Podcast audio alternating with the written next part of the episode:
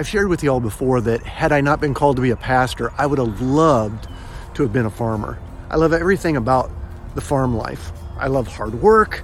I love uh, taking care of livestock. I love working and toiling in the soil. It's one of my favorite things to do.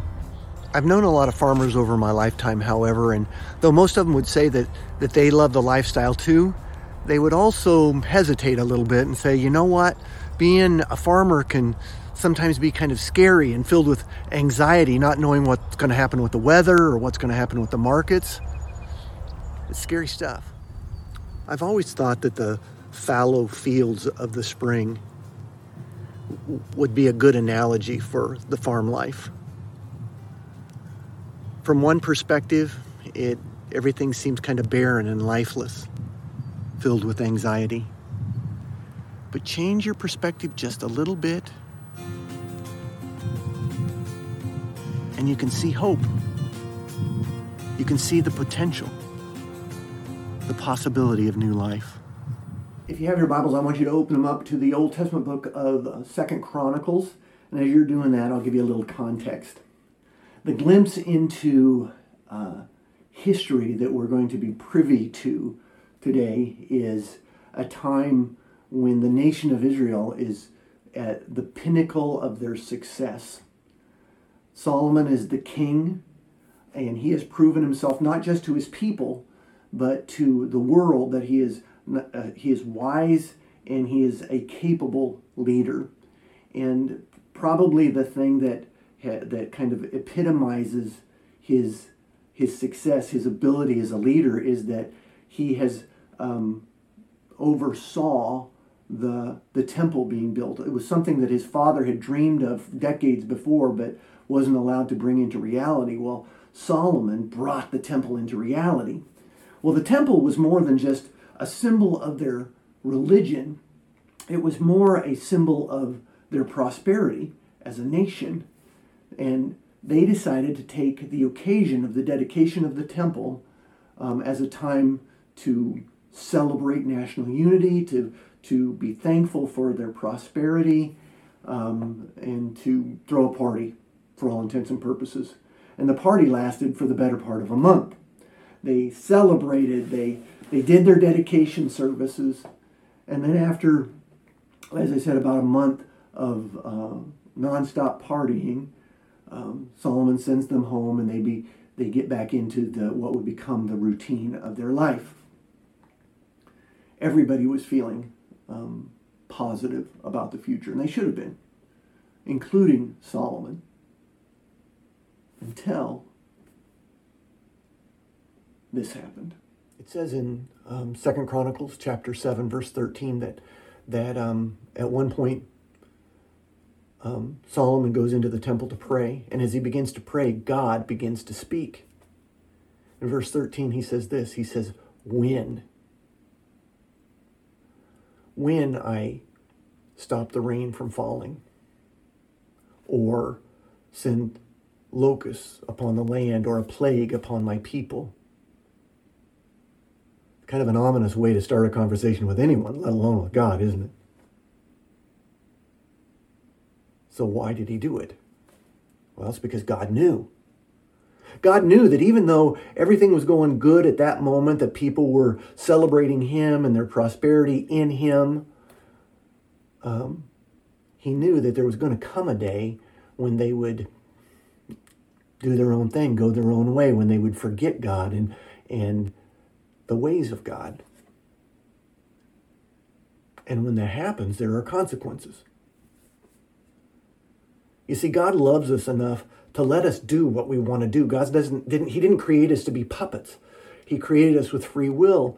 And if we choose to go our own way and do our own thing and to forget about Him and forget about His ways, He's going to let us. But He's also going to let us deal with the consequences. He respects us enough to let us deal with the consequences. And he knew that was going to happen eventually. Kind of scary, isn't it? But that's not the end of the story. In 2 Chronicles chapter 7, verse 14, God continues. He says, If my people who call upon my name would humble themselves, pray, and turn from their wicked ways, Then I would hear them from heaven, heal their land, and forgive their sins. In other words, um, yes, there's consequence to sin. Yes, there is. Um, uh, uh, we have to take responsibility for ourselves, for the for the choices that we make. But God never leaves us without hope. There is hope if we would humble ourselves, pray, and turn from our wicked ways. The fallow fields of spring are a good analogy for what we're going through today in our world. What with COVID 19 and the economic collapse. From one perspective, it can feel kind of barren and lifeless and filled with anxiety to us, doesn't it? But there is another perspective from which to view all this God's perspective. Now, the question is who in their right mind wouldn't choose the perspective of hope, of possibilities, of new life? Well, I got to warn you about something. If that is the choice that, that you choose or you want to choose, that choice must begin with something called repentance. Now, what is repentance? It's one of those religious words that we hear thrown around all the time, but what does it really mean? Well, that passage of scripture that we looked at this morning, it gives us a perfect definition, a perfect outline of what repentance um, consists of. There in Second Chronicles 7:14 is just as a reminder it says, "If my people would call upon my name, humble themselves, seek my face, pray and turn from their wicked ways, then I would heal them from heaven, heal their land, and forgive their sins." That's repentance.